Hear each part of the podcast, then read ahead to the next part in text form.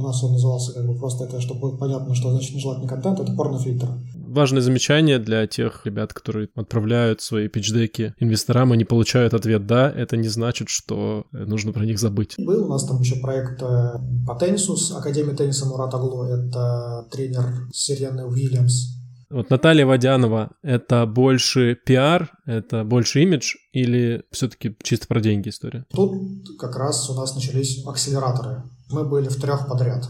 Это было ваше решение, типа вот выходит Сберпортал, и это кажется интересное устройство? Или это было предложение Сбера, от которого вы не смогли отказаться? Всем привет! С вами снова подкаст Seed Round, подкаст для ИО основателях стартапов, которые привлекли первые инвестиции и находятся в поисках новых. В этом подкасте мы общаемся с фаундерами и с людьми, так или иначе имеющими отношение к инвестициям в стартапы. Я впервые этот э, подкаст начал со слов «с вами снова», потому что это всего второй выпуск, и он вышел с небольшим перерывом после первого, примерно в один месяц. Связано это в первую очередь с тем, что у меня были небольшие проблемы со здоровьем. Сейчас, слава богу, все хорошо. Это значит, что следующие выпуски будут выходить более регулярно. Я надеюсь, что это порадует не только меня, но и вас. Продолжайте нас слушать и поддерживать. А я напомню, меня зовут Кирилл Кириченко, и я ведущий этого подкаста под названием Seed Round. Сегодняшний гость подкаста Алексей Куров, один из фаундеров очень интересного стартапа, который уже привлек два раунда инвестиций, пресид и сид раунд и находится в планах на раунд A. Компания юридически базируется в США, основные ее пользователи англоязычные, но большинство инвесторов и все фаундеры — это русскоговорящие люди. Стартап этот связан с компьютер vision, с компьютером зрения и помогает инструкторам йоги и людям, которые занимаются йогой, Э, заниматься этим удаленно из дома с помощью приложения и веб-интерфейса. Стартап называется Zenia. Один из инвесторов этого стартапа — это Наталья Водянова, филантроп и известная модель. Этот выпуск э, получился достаточно длинным, потому что разговор с Алексеем вызвал лично у меня большой интерес, так как я сам занимаюсь йогой, да, и весь путь этого стартапа показался мне очень интересным. Но более подробнее вы узнаете из нашего с Алексеем Алексеем разговора. Приятного прослушивания. Привет, Леш. Привет, Кирилл. Ну что, давай пообщаемся с тобой по поводу твоего крутого проекта. Интересен мне сам продукт, потому что немного увлекаюсь йогой, и развитие в этом направлении мне тоже интересно. А, мы затизерим сейчас, а потом будем идти вот как бы к этому. Расскажи коротко в виде лифтовой презентации, про что продукт сейчас и на какой находитесь стадии. Окей. Okay. Зеня — это интерактивная платформа для занятий йогой и фитнесом. Э, наше приложение основывается на алгоритмах компьютерного зрения и AI, то есть э, в реальном времени мы распознаем движение человека, то есть делаем это с помощью обычной камеры телефона, лэптопа какого-либо другого девайса. И с помощью этого мы понимаем, какой уровень у человека, как он э, выполняет упражнения, делаем подсказки в реальном времени, потом анализируем его выполнение, на базе этого даже подстраиваем саму программу тренировок и, соответственно, делаем такой полный цикл интерактивных занятий. У нас в линейке продуктов основной продукт это B2C приложение, это приложение обычное мобильное, которое основывается на подписках. Но также у нас есть еще такой второй продукт B2B, это для инструкторов, то есть он похож на Zoom, в принципе, даже, наверное, больше по интерфейсу на Zoom, а на Google Meet, когда можно по ссылке просто подсоединиться к занятию, там уже будут все прелести интерактивных занятий, когда мы в реальном времени сравниваем то, что делает инструктор, с тем, что делают ученики, показываем, подсвечиваем ошибки, для инструкторов тоже мы подсвечиваем, э, если кто-то ошибается или устал, то есть мы это показываем на экранах, потому что, не знаю, был ли у тебя опыт занятий по Zoom, но, в принципе, Нет. если там больше шести человек, то уже квадратики и прямоугольники становятся очень маленькие, сложно отслеживать, кто как выполняет, и инструктор часто начинает сваливаться либо в одну крайность, когда он просто ведет занятие, не обращает внимания ни на кого, либо когда он быстро показывает упражнение, потом подбегает к монитору и попытается быстро разглядеть, кто как выполняет, чтобы дать какие-то подсказки. Ну, потому что все-таки люди пришли за тем, чтобы инструктор все-таки помог им заниматься дома. Сейчас мы работаем, кроме э, мобильных платформ iOS Android, у нас также есть э, веб-версия версия как раз live занятий с инструкторами. Также мы работаем на полноценной веб-версии основного приложения. И вот недавно мы запустили интеграцию на Сбер-устройствах. На устройствах с камерой это Сбербокс Топ и Сберпортал. На них можно полноценно заниматься зенией с подсказками голосового инструктора. Про продукт услышали, все более чем понятно. Расскажи, на какой вообще стадии находитесь? Сейчас мы находимся на seed-стадии, то есть мы активно растим метрики, растим выручку и планируем к следующему году, наверное, к середине года выйти на Series A стадию. Теперь э, мы начнем с тобой диалог, с помощью которого мы пройдемся по твоему жизненному циклу, который привел тебя к текущей позиции, да? О котором мы сейчас проговорили. Если ты не против, то начнем с учебы, тем более, как бы почитав, посмотрев материалы, я так понимаю, что именно там вы и познакомились с вашими текущими кофаундерами. Да. Расскажи, пожалуйста, где учился, на кого, что там было интересного? Ну, в принципе, я и все кофаундеры у нас одинаковое образование. Мы заканчивали Самарский государственный технический университет, и мы все получали специальность, э, ну, учились на специальности прикладная математика и информатика. В принципе, когда мы там поступали, это в ВУЗе была самая сильная кафедра. Ну и, в принципе, с точки зрения подготовки в Самаре специалистов по, скорее, с математическим уклоном, это тоже было там одна из самых сильных. К примеру, когда у нас мы поступили, у нас в группе на 20 человек было, по-моему, 15 медалистов, что-то типа такого. То есть довольно сильная группа была. И так получилось, э, что ближе, наверное, к концу обучения я начал работать с четвертого курса. Нас один из выпускников, Стас, который тоже является одним из кофаундеров, он был старше, наверное, год на 2-3. Э, он к нам приходил уже работая в компании, она называлась UC. Это был британский стартап, у которого был офис разработки в Самаре. И он как раз э, звал выпускников кафедры, приходить, ну или студентов еще старших курсов кафедры приходить работать э, в эту компанию. Я следил еще до этого за этой компанией, для меня это казалось вообще какой-то идеальной вакансией, потому что она там как раз читала, тогда еще это был 2000, наверное, 10-11 год. Это была вакансия компьютер vision инженера, то есть где там сочеталась и математика, и программирование, то есть и такие интересные задачи, э, которые ну, довольно редко встретишь. Э, и сейчас, в принципе, ну сейчас намного больше стало таких, наверное, позиций, но тогда это довольно редко, наверное, вакансия даже по России была еще и международный стартап. И Денис еще тоже, мы одногруппник, мы пошли на собеседование, мы его прошли, и вот как раз мы начали работать. Сначала мы работали part-time, там четвертый курс, э, пятый курс, там все начинали все больше работать, а потом уже перешли просто full тайм работу. А еще два кофаундера, э, это Стас и Дима, они тоже между собой одногруппники, но вот они уже работали на тот момент. Они, наверное, где-то на год раньше нас пришли. Может быть, э, есть что рассказать про обучение? Участвовал ли в каких-нибудь, были ли тогда какие-то хакатоны или там, может быть, олимпиады только были? Что это такое, что, может быть, тоже как-то повлияло? На ум сразу не приходит именно хакатонов, понятие хакатонов, как сейчас, но мы участвовали в олимпиадах, то есть я участвовал именно сам э, в различного рода математических олимпиадах, там на региональном уровне я был призером, там даже э, на всероссийском уровне.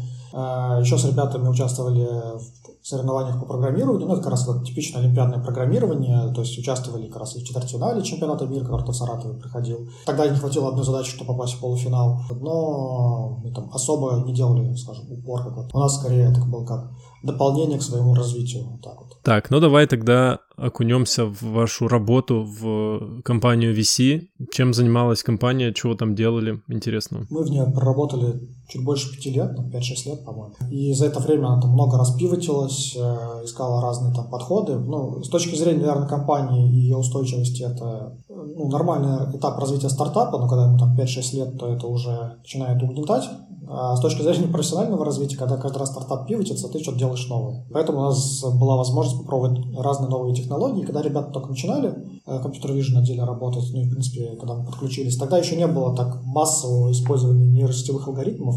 И ребята там писали классические, ну, довольно как бы на основе классических алгоритмов. Э, это сначала был визуальный поиск по изображениям, то, что сейчас можно попробовать уже и в Гугле, и в Яндексе, когда бросаешь картинку, а тебе ищут похожую. То есть вот как раз мы, наверное, даже выпускали версию раньше, чем Google и Яндекс это сделал, но потом они сделали свою версию, и это уже модель как бы было сложно там продать компании еще раз. Менял там подход к бизнесу, там уже входил на категоризацию изображений, то есть там встраивался рекламные платформы, то есть пытался сделать более таргетированную рекламу на основе не только текстовой информации, но и визуальной. Если изображен пляж и машина, эту информацию мы распознавали и добавляли в метаинформацию для рекламных э, бирж. Также были различные продукты из ряда фильтров э, нежелательного контента, У нас он назывался как бы просто это, чтобы было понятно, что значит нежелательный контент, это порнофильтр. В следующей стадии там было уже развитие такого, такой системы, там emotion детектор делался, то есть там распознавались эмоции, на базе этого там делался отдельный продукт, э, который более B2B-шный. Ну, тогда это делалось все еще на серверах. Работая в компании, мы участвовали в хакатонах. Вот, спросил про хакатон. Наверное, это один из важных хакатонов. Мы участвовали в первом и во втором дипхаке. Это, наверное, один из таких первых больших ML-хакатонов. Uh-huh. Ну, он в основном был компьютер Vision в России на, на базе физтеха. Его организовывал э, Михаил Бурцев его команда. Там был довольно большой и хороший уровень участников, то многие люди, кто с кем мы участвовали, сейчас на хороших видных ролях computer vision тусовки там, и в AI тусовки. Наверное, машинно так правильно сказать. Часть э, людей, которые нам читали лекции, ну, там это были ведущие люди из Facebook, которые там многие люди, которые там сейчас директоры AI в Apple, там тогда еще не были директорами AI в Apple, но читали нам лекции, но удаленно. Поэтому это был такой интересный experience. Этот хакатон был такой не однодневный, а семидневный. Под конец очень изматывал, э, потому что там немного поспал и возвращаешься э, к соревнованиям. Вот тогда мы заняли первое место в предварительном этапе, второе место в финале, и уже на базе этого, ну, как бы хорошее себе имя сделали, и нам появилась заинтересованность от различного рода проектов, и даже когда там уже стартап VC э, закрывался, у нас уже там были сайт-проекты, которые мы там делали совместно с разными партнерами. Ну, такие мы выступали больше как агентство. Ну и потом мы уже ближе к 17-18 году начали вот свое агентство, то есть он назывался Gentle Minds, и уже мы делали там проекты под ключ. Наверное, у нас больше там 20 разных заказчиков. Вот вы поработали в VC, там получили опыт э, в ML, получили опыт в Computer Vision, подружились, сплотились, поучаствовали в хакатоне, что-то выиграли э, или там хорошо себя проявили, а вас узнали. Я так понимаю, что следующий этап э, — это этап того, что компания VC закрывается в Самаре, ну, правильно? Ну, оно там еще какое-то время существовало. Я раньше, чем ребята, ушел из VC, то есть я сконцентрировался именно уже на Gentle Minds. То есть сначала у нас там удавалось part-time делать, то есть мы там наняли даже первых двух людей в компанию, которые до сих пор в Зене работают, но потом я уже ушел из VC первый full time, потом и ребята подтянулись. Gentle Minds — это ваша компания, которую вы сами основали. Что Зене, что Gentle Minds — это одни и те же люди. Да, расскажи, как принимал решение о том, что нужно уходить из найма и делать что-то свое? Ну, тогда, если посмотреть, особенно на 17-й год, э, ну, было видно, что идет такой большой бум и хайп вокруг всего, что связано с AI, компьютер-виженом, и спрос был гораздо больше, чем предложений. Mm-hmm. Ну, и было видно, какой там рынок, и мы видели кучу стартапов, которые э, возникали вокруг этого. Применение AI, компьютер-вижена, там, ML каким-то задачам, это улучшало какую-то область. У нас как бы сразу не появилось какого-то решения, что мы там хотим делать, но у нас был такой спрос на заказную разработку. Сначала это были такие небольшие проекты, которые мы там могли делать свободное время, а потом, когда стало их все больше и больше, то есть я уже решил сфокусироваться полностью на этом, и в процессе там как раз появились первые большие такие acquisition в мобильном рынке. Это был Luxury сначала, когда был куплен Snapchat. Это компания, которую Маски сделал. Первый, ну вот первый. Потом Маскарад uh-huh. появился, которого купил э, Facebook. Э, там вот один из стартапов Юра Мельничка, Фэбби, продался Google. Ну, и это уже был такой сигнал, что на мобильных устройствах можно запускать э, алгоритмы, которые прежде занимали довольно достаточно большую вычислительную мощность, которым, для которых там нужно было сервера запускать. Но теперь их можно запускать локально на телефоне. Ну, вы ушли вот как бы из найма в что-то собственное, понимая, что, та, что так можно больше заработать? Или из-за того, что это будет интересней? Единомоментно мы не стали больше зарабатывать. У нас просто увеличились риски э, по деньгам, ну, даже, наверное, чуть меньше стало. Э, но зато мы видели такой какой-то потенциал, то есть либо мы могли перерасти когда-то в продуктовую ком- компанию, либо можно было там выстраивать хорошую компанию, которая делает продукты на заказ. Рынок э, достаточно был большой, и там есть ребята, которых это, ну, которые мы начитали почти параллельно, которые решили сфокусироваться на такой заказной разработке, у которых, в принципе, все неплохо получилось, и они там выросли. У меня была на тот момент заказная разработка. Я, в принципе, представлял, как ее можно масштабировать. Потом у нас как раз подвернулась, подвернулась хорошая идея с продуктовой разработки, и мы ее крутили уже дальше. Ну, параллельно мы делали заказы, и на эти деньги делали продуктовую разработку. Я так понимаю, что технические скиллы, ты заложил их в университете дальше. Э, вы пять лет работали в компании, которая занималась компьютер vision, там ты получил технические скиллы сполна, да? Ну, скорее, то, что у нас была очень хорошая математическая uh-huh. база. Но вот, допустим, с точки зрения программирования, то есть то, что учат в университете, ну, крайней мере, наше, да, ты понимаешь какие-то основы, ну, окей, это, в принципе, нормально. Но когда ты приходишь в реальное промышленное программирование, там как бы вроде код надо писать, и вроде все похоже, и язык, там, условно, C++ ведет себя точно так же, но все, что вокруг него, это все совершенно новое для тебя. Ты приходишь, а у тебя там появляются там, репозитории, GitHub, uh-huh. и это, это все вокруг. А тебе это, про это даже не рассказывали на тот момент. Ну, это, я не знаю, может быть, сейчас уже рассказывают. Но тогда для тебя это было все новое, там все эти процессы. То есть какое-то время даже просто приходилось перестраиваться. Ну, это довольно, не знаю, по-моему, довольно быстро получилось. Про технические скиллы понятно. Есть э, в стартапе, в продукте еще э, продажи, как э, обучался продажам, сам пробовал продавать? Или у тебя заранее заложены эти навыки продавца? Или как вообще это происходило? Нет, я не думаю, что у меня как бы... Я не, тех, не того типа человека, который скажет, что вот он прирожденный продавец. Ну, просто ты учился, учился на своих ошибках. Uh-huh. Надо написать письмо заказчику. Ты никогда не видел, как люди пишут письма заказчику и пытаешься нагуглить, как там выглядят шаблоны. Там смотришь несколько каких-то примеров, уже как-то собираешь, отправляешь, пишешь. Потом ты видишь в процессе деловой переписки, как ведут себя твои другие партнеры, как они пишут, какие-то подчеркиваешь там идеи. К чему я веду мысль, формат, э, что вот я научусь, пройду курсы, и вот тогда все поедет. Но, как по мне, не очень работающий, потому что ты пройдешь курсы, да, знаний будет чуть-чуть больше, но потом ты столкнешься с реальной жизнью, и там все нужно будет корректировать. Ну, то есть было проще просто начать, сделать ошибку, ну и быстрее дойти до цели, чем какой-то такой себе делать психологически больше буфер. Первое такое важное решение уйти из э, найма, создать что-то свое. Я так понимаю, что в процессе проявилось, когда у вас Gentle Minds был, да, когда вы там делали заказную разработку, появилось еще одно важное решение. Перестать делать заказную разработку и делать свой продукт. Правильно я понимаю? Да, наверное, ты правильно сформулировал. Э, как раз я вот описал состояние этого рынка мобильного, и мы видели, что возможность какую-то из технологий компьютерного зрения перенести э, тоже на мобильные телефоны и потом уже вокруг него сделать какой-то интересный продукт. У нас логика довольно была прямая. Какие технологии мы могли применять? Э, Все, что связано с лицами, уже ну, как бы начало продаваться на рынке. Технологиями, которые выделяют контуры сегментации, тогда две компании продались практически в одно и то же время. Еще был российский телепорт, который делал похоже на Фэби. Я думаю, ты помнишь телепорт. Это ребята, которые перекрашивали волосы. Одно время там все в Инстаграме были с перекрашенными волосами.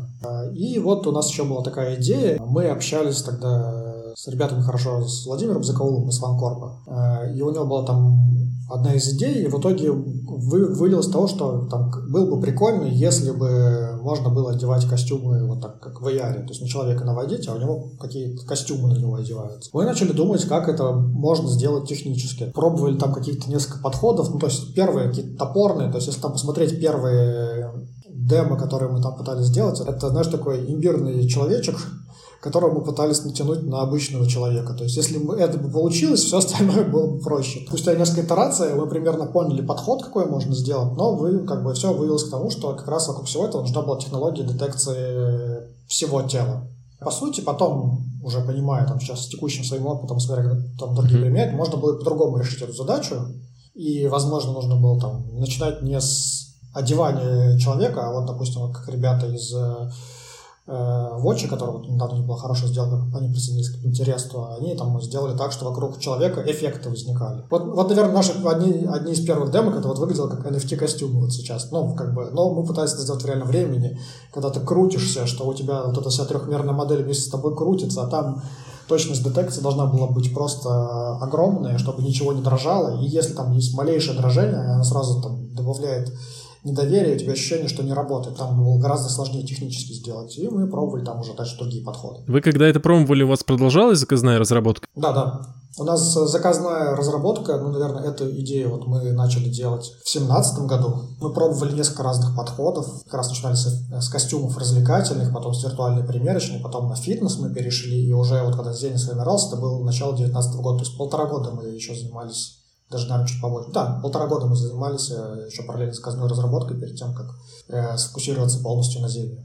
На корню ничего не рубили. Работая в VC, параллельно пытались сделать заказную разработку. Потом, когда поняли, что этим можно заниматься, пошли в полностью свое агентство. Делая заказную разработку, поняли, что можно делать э, что-то свое, параллельно начали делать свое, да? Плавно было достаточно. Да, ну тут, скажем так, все это время, как только у нас появилась эта технология, мы поняли, что это работает, мы пытались привлечь инвестиции. Я не знаю, сейчас кажется, э, и материалов гораздо больше про то, как это делать, и там какие-то книжки, и там все остальное. Я примерно, как я тебе рассказал, свой подход, что вот мы захотели, и я просто быстрее что-то сделать, быстрее там что-то посмотрел, научился, пытался это делать. Э, сейчас это выглядит все смешно, довольно смешные мои попытки. Я даже когда там пересматривал, типа, с чем я приходил, что я хотел, и как это презентовал, там даже эти деки какие, как, как они выглядели, ну, это довольно странно, то есть неудивительно, что мы их не подняли. Uh-huh. Тогда, наверное, мы пытались продать э, накладывание костюмов, но, возможно, я пытался сразу подать 16 точек, что есть технология детекции, что ее можно вот так вот использовать. Но кажется, я сейчас точно не восстановлю, но, наверное, мы пытались продать э, приложение типа масок, вот который вот Маскарад делал, только на все тело с разными костюмами. Ходили на всякие стартап-мероприятия, выступали там, питчили, ездили на берлинский техкранч даже, там что-то показывали, в акселераторы подавались, э, отсылали инвесторам много презентаций разных. А из того, что как бы, я еще не, не очень хорошо ориентировался, как рынок устроен, то есть по-хорошему мне нужно было идти к ангельским инвесторам на этой стадии и просить там, не знаю, 200 тысяч, 100 тысяч, ну какой-то там маленький чек. Как бы у меня сразу был стадия сид, то есть э, в голове. Пошел к фондам, ну, да? То есть я отсылал фондам, а для фондов, ну, это слишком раннее что-то. Э, они э, поддерживали связь, мы там им кидали апдейты, там все общались, но для них это долгое время было рано. Сейчас, наверное, правильная стратегия была пойти к каким-нибудь ангелам, но тогда, к сожалению, тогда я этого не знал. То есть никто мне не подсказал.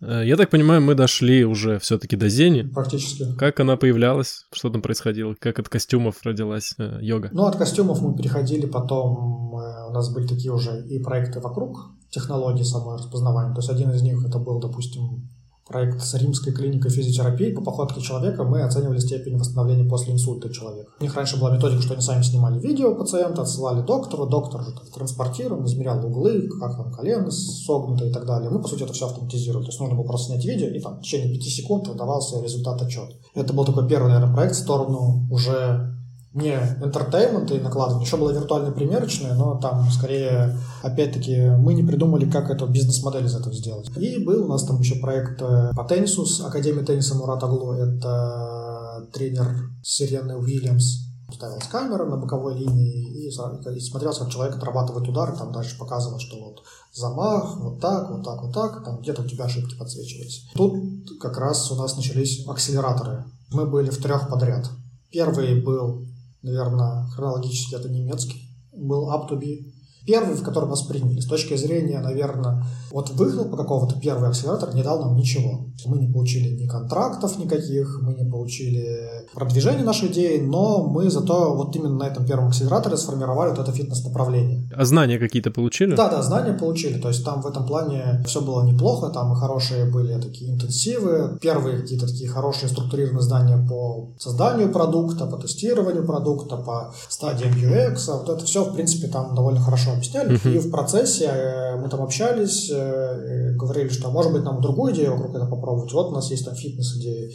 И вот этот, наверное, канву Зени мы вот именно сделали в этом акселераторе. То есть тогда это не было еще Зени, это был просто какой-то фитнес-продукт. Провели первые какие-то юзер-разговоры. То есть мы еще даже не понимали, в каком направлении фитнеса мы хотим делать. Там же есть профессиональные спортсмены, профессиональные тренерры, есть э, люди, кто в зале занимается, кто дома. Мы просто пошли по всем категориям, начали разговаривать по всем категориям теннис, гольф э, и все остальное. Это можно было растить, но там, э, скажем, это был нишевый продукт, ну, то есть он бы не вырос никогда единорога, мне кажется. Но если бы вырос, то, там, допустим, он должен был себя выбирать, как, не знаю, похоже, есть приложение Huddle, но для профессиональных спортсменов, ну и без компьютер Vision был, по крайней мере. Это ты берешь сначала делаешь для тенниса, потом для гольфа, потом для следующего вида спорта, собираешь себе много всего и так растешь органически. Такой путь тоже был. Но хотелось найти кратчайший путь. Потом мы пошли в следующий акселератор. Ну, это был такой акселератор удаленный. Мне понравился его подход. Это был французский акселератор The Family. Я первый раз тогда увидел полностью акселератор, который там был хороший Slack.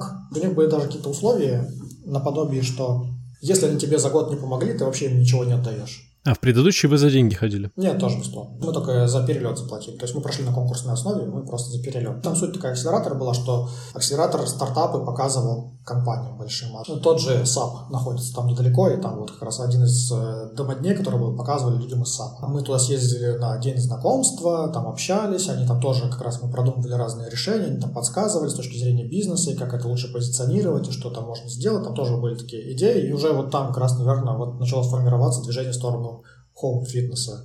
Ну и параллельно мы получили такой еще проект э, вот по теннису. И третий у нас был, это акселератор Pricewaterhouse. В Москве уже был. Uh-huh. Это PwC, который, это был их первый еще набор в акселератор.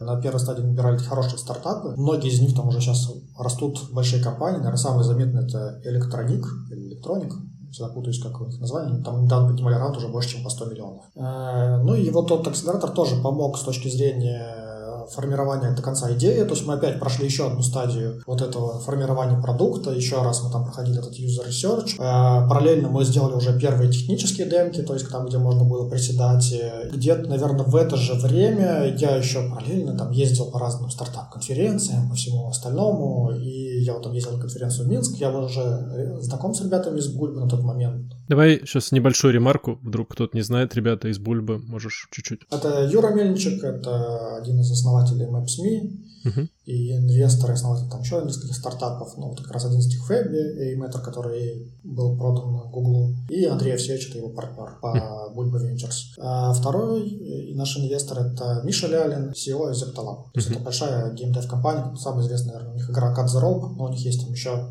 много хороших больших игр. Ты приехал в Минск на стартап-тусовку, познакомился? Не, я уже знаком. Уже был знаком. Просто еще раз, еще раз увидели, я еще раз рассказал, как у нас дела, я там сказал, что мы движемся в сторону фитнеса, тогда я им питчил, условно, просто технологии, какие-то эффекты. Э, в этот раз э, уже больше про фитнес, где через пять мне уже Юра звонил, не может там подъехать в Москву познакомиться с э, Мишей Сейчас, секунду, можешь рассказать, это был неформальный пич или это был прям пич-дек, где ты выступал? Это был неформальный пич, то есть я с ним просто поговорил лично, но я все это время, вот э, наше первое знакомство, когда я отослал формальный пич, мы там созвонились по Zoom, я им пропичил там несколько раз, mm-hmm. я им потом кидал апдейты, что у нас происходит. Из ряда, что не забывайте, что я существую. А после первого формального питча тебе условно сказали нет? Нет, был типичный инвесторский ответ, ни да, ни нет. Ничего не сказали, так скажем. Они нас после первого питча мы там несколько раз по Zoom поговорили, поговорили. Они нас позвали в Минск, мы познакомились в Минске, а, но после этого просто ну, мы были в стадии апдейтов. Интересно, ну типа, но не сейчас, давайте что-нибудь там продвиньтесь. Да, это на самом деле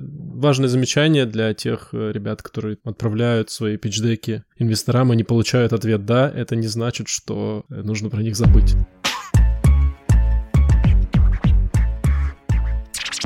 Разговор с Алексеем, получается, очень интересно, мы насыщенным в том числе на различные отсылки и фамилии. А в следующей части разговора их будет еще больше, поэтому я просто вынужден вам напомнить о том, что у нас существует пока такой небольшой, но уютный канал в Телеграме, который так и называется Seed и в этом канале я выкладываю все анонсы предстоящих выпусков, а также э, релизы уже вышедших выпусков, где, где можно увидеть э, названия, имена, фамилии всего, всех тех материалов, которые были упомянуты в выпуске, и что самое главное, ссылки ссылки на все эти материалы, которые я нашел, на которые потратил время, поэтому потратьте свое, подпишитесь на этот канал в Телеграме, это будет полезно, потому что все то, о чем мы поговорили, можно быстро забыть, а там это все сохранено, можно понажимать, посмотреть, и, возможно, что-то из этого вам пригодится. Ну а мы продолжаем дальше давай уже мы прям близки к Зене, да? Уже она почти появилась. Да, и вот как раз мы там обсуждали, вот у нас был вот да, как бы общий general fitness, потом вот Миша предложил делать йогу, он сам активно занимался, там э, сказал, что этот рынок довольно хорошо растет на Западе, мы решили как бы на слово не верить, мы потом где-то взяли какой-то две недели, три недели паузы, посмотрели, насколько интереснее там делать это в йоге, насколько мы там сможем отстраниться от конкурентов, отстроиться, насколько там вообще большой рынок. Он на самом деле оказался довольно большой, там в США около там, 30 миллионов человек занималось йогой. Плюс э, мы специально занимались йогой, тогда это диковинно было по скайпу, э, чтобы понять вообще, можно ли сделать такой продукт для йоги, чтобы удаленно человек рассказывал, что, ну, в нашем случае не человек, а система рассказывала, что делать, и проверяла тебе, и тебе было нормально, понятно заниматься. Эти уроки прошли нормально, то есть, в принципе, значит, это можно сделать. Это как-то звучит, знаешь, как будто мне технология интересна, готов вложиться, но если это будет про йогу. Или это не так немножко звучало? Нет, это так и звучало. Инвестор, по сути, помог вам сфокусироваться. Такая ремарка.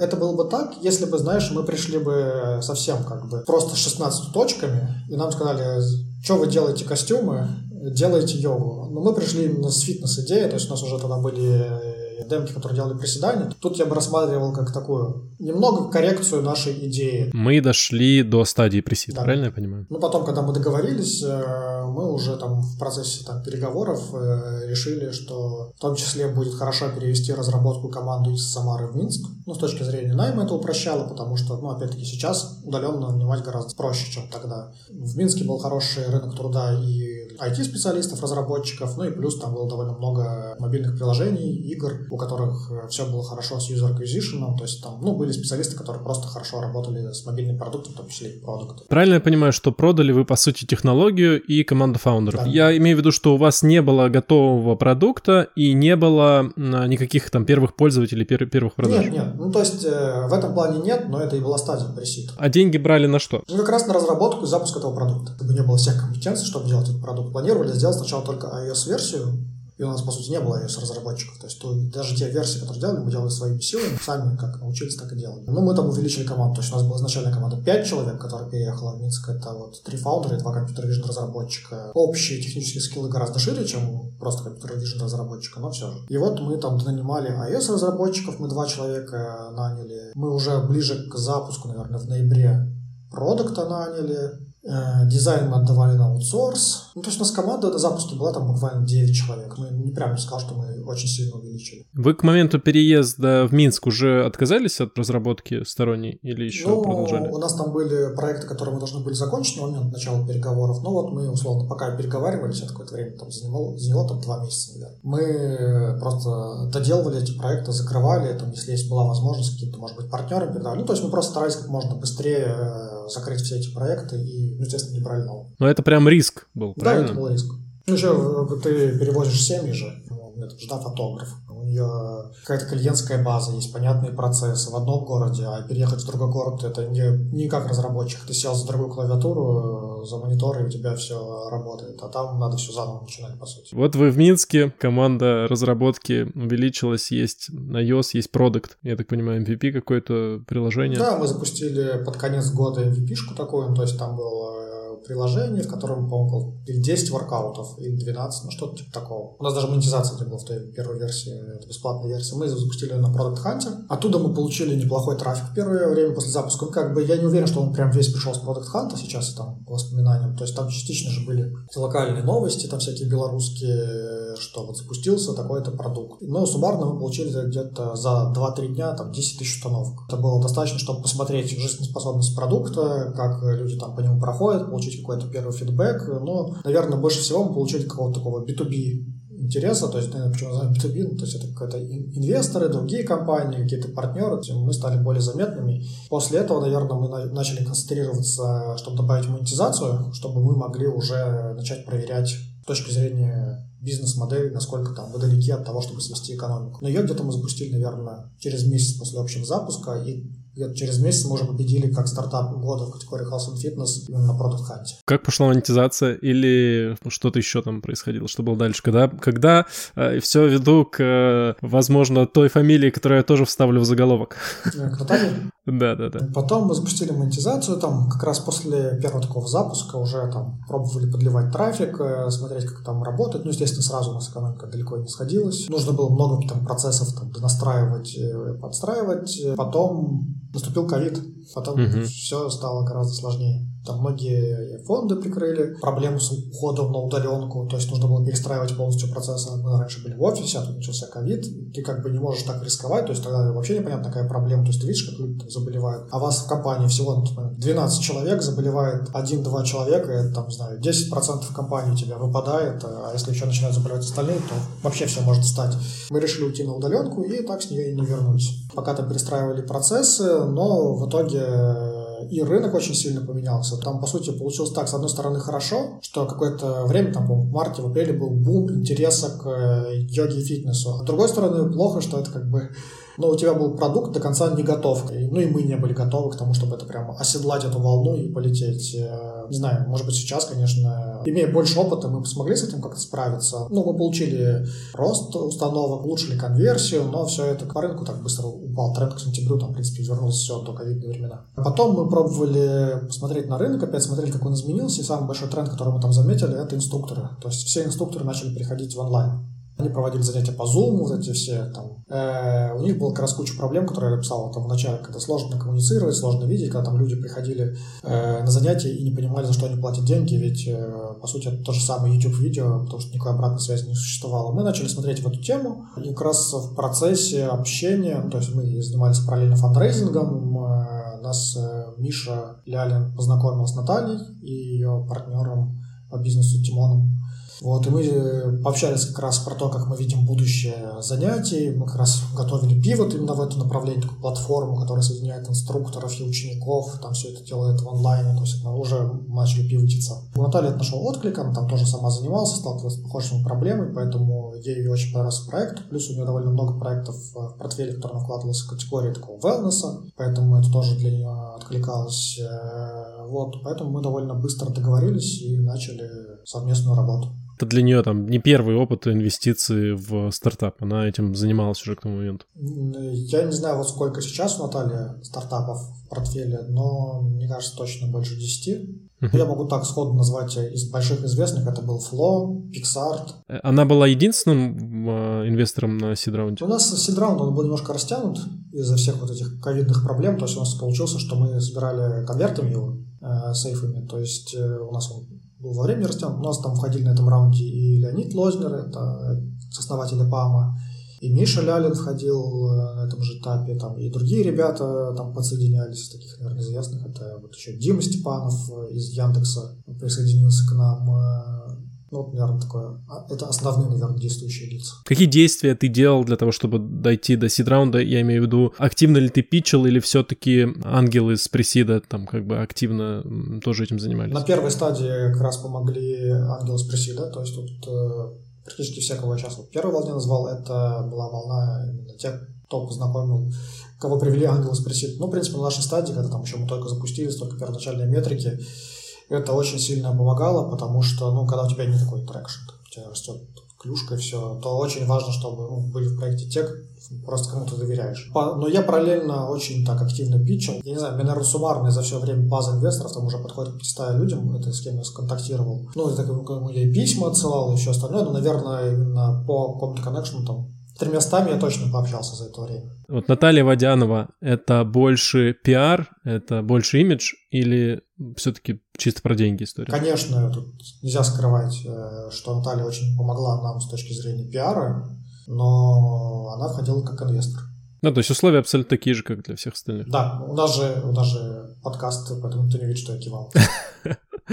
Мы еще пропустили пару моментов. Вот э, юридически вы, ну, во-первых, вы изначально, мы не проговорили, э, что вы изначально шли на американский рынок, англоязычный да. рынок, да? Это первое, да, то, что, ну, для инвесторов тоже, наверное, было важно. Второе, юридически вы в какой момент открыли компанию в США? Ну, мы сразу начали открывать. Когда пресид привлекли? Да, да, мы сразу начали открывать. Ну, то есть у нас, конечно, белорусская ООО появилась чуть раньше, ну, то, что мы должны были начать работать, но это просто как бы из-за того, что его было быстрее открыть. Через месяц появилась американская, и мы потом сделали американское головное. Соответственно, ну, все инвесторы уже заходили туда. Да, с самого начала все инвесторы ходили именно в американскую компанию. Э, вы до этого дошли, удачно дошли до седа, привлекли сид. Какие задачи стояли на седе, стоят на седе еще? Ну, сейчас самое основное, это как бы для чего нужен сид, это найти продукт market fit, то есть э, чтобы ты мог привлекать э, по понятным каналам пользователей, чтобы это тебе было не в минус, э, чтобы хотя бы там наметки закупки в плюс появились. Э, ну и, в принципе, продукт с точки зрения использования, чтобы был похож на продукт, который готов масштабироваться, ну, это чтобы он, во-первых, удерживал пользователей. То есть, в принципе, если взять формулу LTV к она включает в себя все практически метрики компании. Uh-huh. То есть LTV включает в себя и удержание пользователей, и конверсию в оплату, а CAC, там стоимость привлечения платящего включает практически там все, что касается маркетинга. Давай теперь немножко про продукт потому что он интересный. Мы долго разговаривали про путь до продукта и про инвестиции. Тут мне интересно, с точки зрения пользователя, вот так как я сам периодически хожу на йогу, ведь э, там достаточно важен контакт с тренером, мне нужно понимать, куда мне давить, как правильно тянуть руки. Мне просто кажется, что в этот момент положение тела у меня может быть и более-менее правильное, но внутри движения я делаю там не совсем правильно. Вот как с этим, есть у вас какие-то про это наблюдения, может быть? Да, тут э, справедливые довольно замечания. Тут самая, наверное, частая вещь, которую мы когда сталкиваемся, когда нас сравнивают наш продукт не с решениями для домашних занятий йогой, которые, например, ничего, типа YouTube или Zoom, она сравнивается с реальным инструктором в зале. То есть, ну, это не совсем корректное сравнение, потому что мы идем, наверное, к улучшению домашнего experience а больше. Это будет отлично, что если люди смогут полноценно заниматься дома в зале, но сначала мы хотим тем людям, кто занимается уже дома, сделать хороший опыт. Без, если инструктора, то ты будешь пытаться понять вообще, что происходит. Тебе показывают там позу воина, она как будто простая, пока ты там себе соединишь, где у тебя право, лево, куда-то там встать, уже там поза заканчивается, там видео ушло вперед, а ты еще находишься в другой плоскости, там ты идешь собаку мордой вниз, тебе говорят следующую позу, которую название ты не знаешь, ты начинаешь смотреть вверх, у тебя телефон там, тебе в итоге шею заклинит, и на этом все закончится занятие. Вот, поэтому как раз мы старались сделать так, чтобы, во-первых, у нас был голос, ну, голосовые инструкции достаточно понятны, чтобы можно было даже не глядя на экран понять, что нужно делать. Это как раз мы в рамках тестирования занятий по скайпу выявили, что если, в принципе, человек говорит достаточно понятно, то даже не особо важно у него смотреть, что он там говорит. Тебе инструкция, которая сама тебя отстраивает. Тебе говорит, что если ты себя ощущаешь в данный момент так, угу. ты не тянешь носочки, скорее всего. Потяни носочки там, ну и так далее. Вот. А вторая, что как раз э, телефон выступал ассистентом, то есть он скорее подсказывал, если у тебя что-то не так, чтобы ты обратил внимание. Потом мы пробовали еще другие режимы, то есть это занятие с инструктором по видео. Там мы уже старались давать индикацию такую просто звуковую, что обрати внимание, у тебя сейчас ошибка, ну и цветовую, что если там, даже если ты не видишь, что происходит конкретно, то ты э, видишь, что у тебя загорелся зеленый блок, и тогда ты начинаешь обращать внимание. Ну и вот третий режим, который мы там делали для йоги, это занятия в лайве, то есть это когда в реальном времени человек занимается с инструктором, но это обычно для групповых занятий. Мы первую проблему, которую старались решить, это проблема приватности. Мы сделали так, что инструктор видит всех, а все видят только инструктор, друг друга они не видят. Потому что это одна из таких частых проблем была, что люди стесняются включать камеру, чтобы не транслировать, что у них дома, там еще собака забежит, ребенок пробежится, там муж пройдет. И второе, у нас был режим как раз, когда мы позволяли заниматься анонимизированно, распознавать точки человека и выводить такой виртуальный скелет для инструктора. То есть он не видел самого человека, но видел точки, но по ним можно было давать фидбэк. Выводили скорее даже не ошибки, а когда большое различие с тем, что делает инструктор. То есть если он там делает совсем не то, если он устал стоит, либо еще там что-то не понял, то мы под, ну, показывали, чтобы он смог обратиться и помочь этому человеку. Вот. Э, сначала это была часть нашей внутренней платформы, просто делали лайв-занятия на нашем приложении. А потом мы попробовали сделать из этого B2B решение, когда мы отдавали инструкторам это как инструмент, когда они сами, условно, платили за подписку пользования этого инструмента, как за Zoom, условно, и занимались со своими учениками самостоятельно, которые там сами привлекали. Но мы потом немножко поставили на холд этот проект. В принципе, отклик довольно был неплохой, но с точки зрения стартапа, когда у вас 20 человек, а у вас один продукт B2C, а второй B2B, э, то процессы у них вообще не сочетаются. Это вообще разный набор компетенций от маркетинга до разработки, с учетом того, что там B2C у нас был мобильный, а этот был веб. Но сейчас у вас уже B2B работает. Ну, он, он работает, но мы просто ничего не делаем, чтобы он рос. Потому что там маркетинг совершенно другой B2B, там, то есть там больше все свелось к продажам таким прямым, там, со студиями, с индивидуальными инструкторами, то есть хотя бы чтобы первый набор собрать. То есть там можно тоже запускать таргетированную рекламу, но там по нашим первым тестам Э, стоимость клиента была настолько высокая, что было дешевле руками ходить сидеть писать. Точно не меньше 100 долларов. Да, где-то в районе этого было, даже если не больше. Ты ответил на мой вопрос и закрыл там все остальные буквально сразу. Понятно, что не надо сравнивать это с живыми занятиями, это вы сделали для улучшения, максимального улучшения опыта занятий на удаленке. Ты закрыл там сразу много возражений в одном своем спиче, и из этого понятно, какое количество интервью ты либо провел, либо прослушал. Можешь немножко про это рассказать? Ох, э, мы их старались сделать на каждом большом изменении. Как только мы стартовали, мы прям сделали какую-то первую демку, где одно занятие было, я не помню, было 5, наверное, упражнений, если не меньше.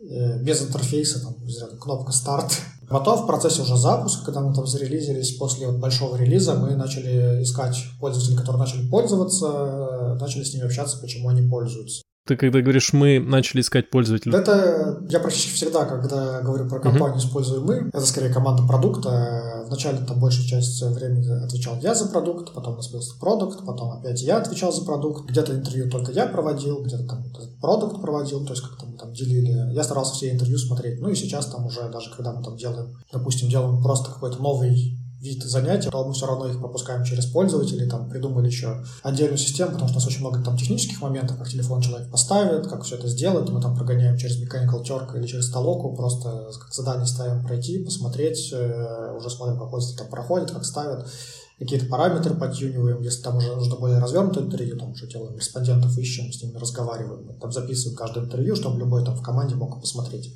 Вот, а так в процессе, даже когда мы там приходили на B2B историю с инструкторами, первый, не знаю, звонков 15, я, наверное, был на всех звонках. Ну, где-то я, наверное, переставал на звонки ходить вот именно активно.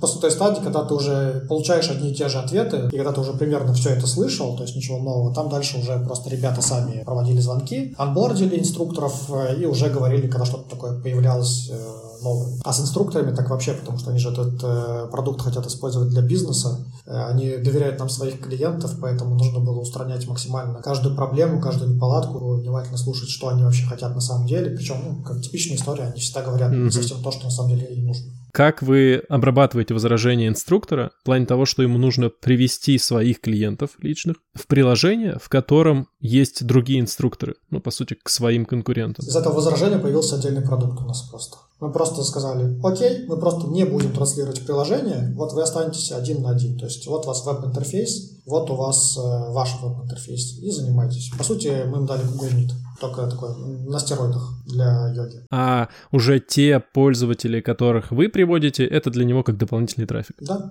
То есть мы сделали так, что если ты хочешь делать это полностью приватными, ты ставишь галочку на старте занятия, что это приватное занятие, ты занимаешься, ну, условно как по Zoom или Google Meet, то есть только твои клиенты и никого больше. Если ты добавляешь галочку, что ты хоть, ну, снимаешь галочку, говоришь, что ты будешь транслировать на наше приложение, ну, там, опять-таки, эта опция давалась только верифицированным инструкторам, то есть мы проверяли, что у них есть сертификаты, что они настоящие инструкторы, ну, потому что тут мы уже рискуем свои, своим брендом, своей компанией. Поговорили про интервью с пользователями, да, это такие больше решенческие интервью, где ты берешь конкретно своих пользователей, да. А до появления платформы, до того, как вы сделали приложение, нужно было общаться с людьми, которые еще не являются твоими пользователями, да? Была ли эта стадия, сколько интервью ты проводил, ты ли их проводил? Да, я проводил их, наверное, 15 лет, ближе к 20. Мы просто общались с людьми, которые занимаются йогой.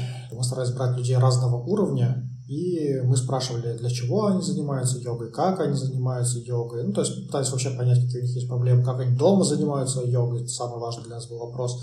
С какими проблемами дома встречаются, э, если они там занимались по видео, то как они занимались, ну и вот слушали, с какими проблемами люди встречались. Когда ты делаешь вот какой-то такой продукт э, в какой-то нише, в какой-то отрасли, как будто бы ты должен быть специалистом, или у тебя кто-то из э, C-level в команде тоже должен быть специалистом именно в этой отрасли. Да, да, я понимаю, о чем ты. Мы сразу привлекли себе такого, можно сказать, адвайзера, но адвайзер, который очень активно у нас э, участвовал в проекте, это Ксения Трушакова. У нее как раз своя йога-студия в Москве, то есть у нее большой опыт, и, в принципе, она понимала там как и бизнес-сторону, и сторону продукта, и вообще сторону там, занятий йоги. Как раз очень хорошее для нас было сочетание. И, в принципе, за вот йожную часть с точки зрения, какие там должны быть занятия, как это лучше оформить, как, как сделать это вначале максимально general, чтобы не было такого, что там ты приходишь, у вас приложение для новичков, а у вас там Айенгара йога или, или Виньяса йога. Ты такой не то слово не знаешь, ни другое слово не знаешь, и уходишь из приложения. Э, чтобы вот этого всего не было, вот как раз она нам очень сильно помогала, она тестировала все занятия, включая там тайминги комментировала, что вот условно здесь э, очень долго в позе, здесь очень там долгая задержка. И вот мы там все это пропускали через нее и очень сильно она помогла. Потом уже в процессе мы добавляли и других консультантов, потому что ну, занятий становилось больше, ну и в принципе там одному человеку тяжело это все тестировать, потому что там, чтобы протестировать весь этот флоу, нужно позаниматься в принципе. Ответ на твой вопрос мы просто взяли сразу человека. Ну, то есть на тот момент вам этого опыта хватило, а теперь вы уже с... работаете с пользователем? Ну, мы теперь работаем с пользователем, у нас все равно всегда есть люди, кто отвечает за создание йога-контента, то есть мы его сами не создаем. Просто проверяем на базовые уровни, что все ок, что они ничего не делают э, вредоносного, что это йога, там инструктор не стоит э, в белом костюме на белом фоне, его вообще не видно. Еще очень важная часть, которую сейчас вспомнил, мы это пропустили, потому что много почитал разных статей про вас, и об этом везде прям открыто написано, и ты это говорил уже там в других подкастах. Суммы мы не проговорили. Те, которые ты можешь называть, сколько вы привлекли на... На проседе мы привлекли 400 тысяч. А на сиде, наверное, ну, на сидре, там, я назову всю стадию, которая шла после приседа, ну, наверное, угу. давай так скажем, больше полутора миллионов. Итого около двух миллионов долларов вы привлекли за э, сид и пресид. Да. Ты можешь называть эти суммы, ты не можешь называть проценты, да? Mm. У вас на всех фаундеров больше 50 осталось? Примерно. А, что-то под команду опционы заложено? Да, у нас сразу было это заложено. Кто-то что-то получил или еще рано? Да, есть ребята, у которых там прошел год клифа, э, и уже что-то завестилось, но это еще не вся доля. То есть, э, ну, как бы опционы есть, но нету события экзита. Угу. Хорошая мотивация в том, чтобы достичь события, где они тебя конвертируются на IPO. Какая сейчас команда у вас? Сколько? Наверное, если взять вообще всех, то, наверное, 25. Какие планы, когда планируете A, о каких примерно суммах идет? Планируем 22, ну, короче, середине 22 года. И если там брать по суммам, ну, чтобы там, наверное, хороший рост поддержать в текущем рынке, нужно будет где-то около 5 миллионов, возможно, чуть даже побольше. Ну, там уже в основном это будет именно браться на рост именно продукта, большая сумма это там будет закладываться в маркетинг. Такая больше венчурная история. На A вы вряд ли э, с сведенной юнит экономикой придете, да? Ну, мы очень стараемся, чтобы это так было. Ну, то есть, э, если все будет идти как сейчас идет, то я думаю, что дойдем.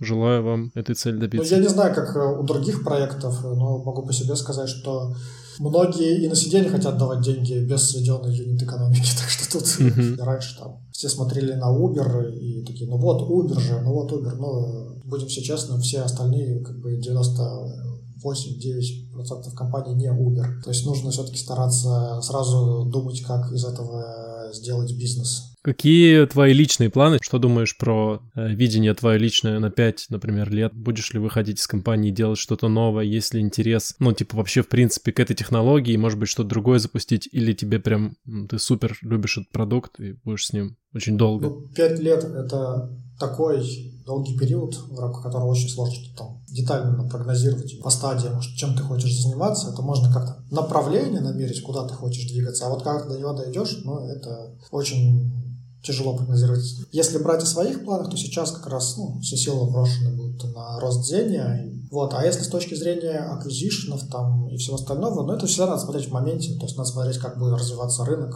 Ну, то есть смотреть, какое предложение будет, э, насколько оно интересно mm-hmm. всем сторонам, и тогда уже думать, куда двигаться дальше, там, бросать дальше силы, растить компанию, или там будет выгоднее присоединиться к какому-нибудь большому игроку. Очень прагматичная позиция. У вас э, рынок англоязычный, а э, инвесторы все русскоязычные. А что на Day думаете? Почти все. На Round у нас как раз цель, так как мы хотим все-таки масштабироваться на американском рынке, быть ближе к тому рынку, все-таки надеемся, что не появится каких-то новых ограничений, в которых нельзя передвигаться между странами. У нас цель именно уже фандрейзить ближе на западном рынке. Ну, то есть это не, это не значит, что мы не будем искать деньги на местном рынке. Опять-таки, мне кажется, тут позиция такая, что если тебе нужны деньги, чтобы растить компанию, у тебя есть какое-то предложение, нужно его просто брать. Потому что потом может быть поздно, а надо, чтобы компания росла. Э, когда Зеня придет в Россию? Что должно случиться? Ну, она частично уже в России есть, в устройствах от Сбера. То есть там она локализована на русском языке.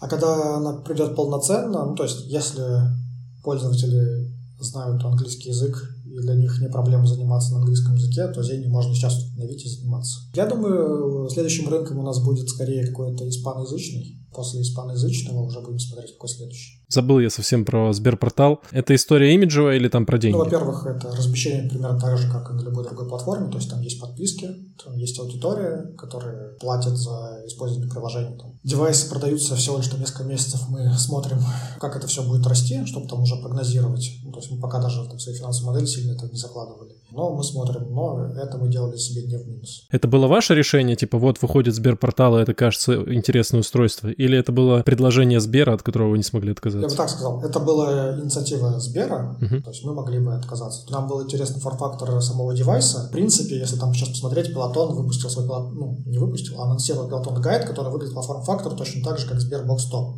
Вот эта приставка, которая вешается на телевизор, на большой экран, и у тебя широкоугольная камера, с точки зрения нашего продукта, это ну, отличный опыт для пользователей. Поэтому нам было очень интересно попробовать на таком типе устройств, ну и мы держали в голове задел, что если это, ну, как бы все хорошо получится, то дальше мы хотели там масштабировать это на Smart TV, там тем более сейчас появляется ТВ с камерой, то есть, ну, в принципе, для нас это в том числе и хороший use case, и, в принципе, хорошее партнерство. Интересно будет пообщаться об этом через годик, когда ты расскажешь про то, как э, пользователи Сбер-портала и, возможно, уже других устройств, на которых вы появитесь, э, как они будут использовать ваше приложение. Странный вопрос. Хотите ли вы вырасти до единорога? наверное, я могу за тебя ответить. Да, конечно, хотим. Вообще вырасти единорога реалистично, mm-hmm. даже если смотреть э, стартапы, которые и в хардверной истории, то есть там типа Пелотон, Tonal, Tempo, Mirror, ну и так далее. А, и софтверном, ну, то есть сейчас на рынке в основном это приложения ну, контентные, которые просто показывают тебе видео по подписке. Ну, по сути, главное у них что есть, это премиальный контент. Uh-huh. Фитнес-рынок выглядит приложение как Красным океаном, но если сейчас из него выйти и отойти подальше, то там дальше открывается такое окно возможностей, и мне кажется, сейчас будет рынок очень сильно делиться, переделываться. Еще единороги на этом рынке появятся, и мы, возможно, даже сейчас не знаем их названия. Мы догадываемся. Ну да. Что-то похоже похоже на русское Женя. Да, да. Какой у тебя, у вас, у команды запрос? Да у нас э, как бы так, стартап, у нас всегда два запроса. Это мы всегда ищем сотрудников. Если вы хотите работать в Зене, пишите на нашу почту friendsobakazenia.co, и мы там Думаю, обязательно найдем э, подходящее для вас место в нашей компании. А второе, это всегда мы занимаемся фандрейзингом, то есть, в принципе, он так всегда в процессе Поэтому, если подкаст будут слушать люди, кто хочет проинвестировать в нашу компанию, мы с радостью пообщаемся. Где тебя найти? Как связаться? Проще всего, наверное, на Фейсбуке. В Фейсбуке Алексей Куров. Можно написать на почту kurovsobaka.zenia.co. Переходим к финальной рубрике. Она называется «Пять вопросов фаундеру». Первый вопрос. За кем следишь? Кого фоловишь? Одна-три, может быть, больше рекомендаций? Во-первых, у меня довольно большой нетворк э, в Фейсбуке, поэтому я там очень часто прослеживаю ленту в Фейсбуке, чтобы посмотреть какие новости. Многие там э, новости о всяких стартапах новых узнают из телеграм-канала э, горного стартап дня. То есть там всегда интересные проходят разборы и бизнес-моделей новых стартапов. Плюс, если там брать какие-то продуктовые курсы, информацию, ну, я так слежу за ребятами, которые делают Epic, все, у меня там их подписка есть, я там слежу за их видео, которые там выпускают. Плюс так просто посмотреть какие-то интересные беседы с уже успешными ребятами, то мне нравится YouTube-канал Елизавета Осетинская, Изабелла. Там инвесторы бывают, бывают фаундеры. Вот, наверное, такие вот основные. Про русские нормы, да, говоришь? Да. Про Epic тоже важно отметить. Я благодарю те каналы, где мне удалось связаться с э, фаундерами. И в этот раз как раз оказался Epic Growth конференция. Ты на ней был, как и я. И, собственно, там я тебя и нашел. Курс, книга, вебинар, любой другой обучающий материал, который, как ты считаешь, должен прочитать, посмотреть, узнать фаундер. Все книжки, которые вот стандартные для, наверное, основателей фаундеров, которые можно там нагуглить э, вроде книжки Хоровица, э, наверное, она называется на русском что-то из ряда «Легко не будет». Она, может быть, не поможет э, с точки зрения какого-то алгоритма, как нужно действовать, но она, наверное, морально подготовит к тому, что там будет происходить на твоем пути. Если с точки зрения продукта и построения продукта очень много разной литературы, там бывает и Lean стартап, и от нуля к единице, плюс, наверное, если продуктовый курс, то Go Practice, наверное, там лучший курс, который я такой проходил, особенно то, что как он сделан интерактивно. Сейчас у них появился, по-моему, новый курс, э, уже связанный с Growth. Э, я еще его не успел пройти, но я думаю, что он тоже будет стоить всех своих денег. Э, инструмент, приложение, сервис, которым ты пользуешься, это может быть что-то, какой-то сервис в интернете, что-нибудь на твоем телефоне или что-то вот хардовое, то, что можно потрогать? Так, у меня большая часть работы это общение, то есть у меня, по сути, это мессенджеры. По внутреннему у нас это Slack используется, по внешнему у меня это в основном почта. Что-нибудь типа task трекера? Я пробовал несколько подходов, у меня ничего лучше не сработало, чем просто писать на бумаге почему-то. Просто мне проще выписывать э, в начале недели все, что я хочу сделать, и потом уже просто тут брать задачи. Фраза, пословица, может быть, девиз, которого ты придерживаешься, который помогает тебе вот на твоем текущем этапе? Ну, у меня нет такого, наверное, фразы, пословицы и поговорки. У меня такой, наверное, скорее внутренний девиз, что он все сводится к тому, что все возможно, ну, к тому, что там же, э, когда есть история успехов, там, это всегда делали обычные люди, где-то кому-то что-то где-то повезло, где-то подсветили под э, правильным углом, кто-то делал ну, правильную область, поэтому тут всегда нужно помнить что э, все всегда возможно, ведь это иногда стечение обстоятельств каких-то, где-то подсветка себя, где-то пиар, поэтому, в принципе, нужно просто стараться брать и делать. Так, ну и финальный вопрос, как, где, с помощью чего ты отдыхаешь от работы, чтобы набраться вновь сил? Э, ну, наверное, из таких хобби, которые чаще всего я могу там выделить, я чаще всего там, просто стараюсь смотреть фильмы, причем именно как хобби, я дома практически, мне сложно дается смотреть фильм, потому что у меня сразу начинается желание что-то пойти поделать дома. То есть мне нужно сходить в кинотеатр. Практически все фильмы, там, которые были новые, хорошие, назовем, я стараюсь ходить. Что из последнего понравилось? Наверное, «Французский вестник». За последнее время, там, каждую неделю хотя бы раз в неделю ходил. Наверное, я посмотрел фильмов 5, но я говорю те, наверное, которые мне лучше всего отпечатались. Там у меня в голове есть фильмы вроде «Титана», который выиграл Каннский фестиваль. Я не могу сказать, что он понравился, но он запомнился. То есть это из таких фильмов, которые э, вызывают эмоцию. Скорее всего, он не понравится большинству людей, которые его посмотрят. Но такие фильмы там фестивальные тоже довольно часто смотрю. Как бы на, на попсовые, типа вечных там и все остальное, я тоже хожу. Нет такого, что я такой одел свой монокль и пошел на фестивальные фильмы. Я ожидал, знаешь, ответа такого, что, э, в общем, я отвлекаюсь от, от работы на своей работе, потому что я в Зене и занимаюсь йогой. Был бы очень слишком сладкий ответ. Леш, ну все, спасибо тебе большое. Спасибо. Пока.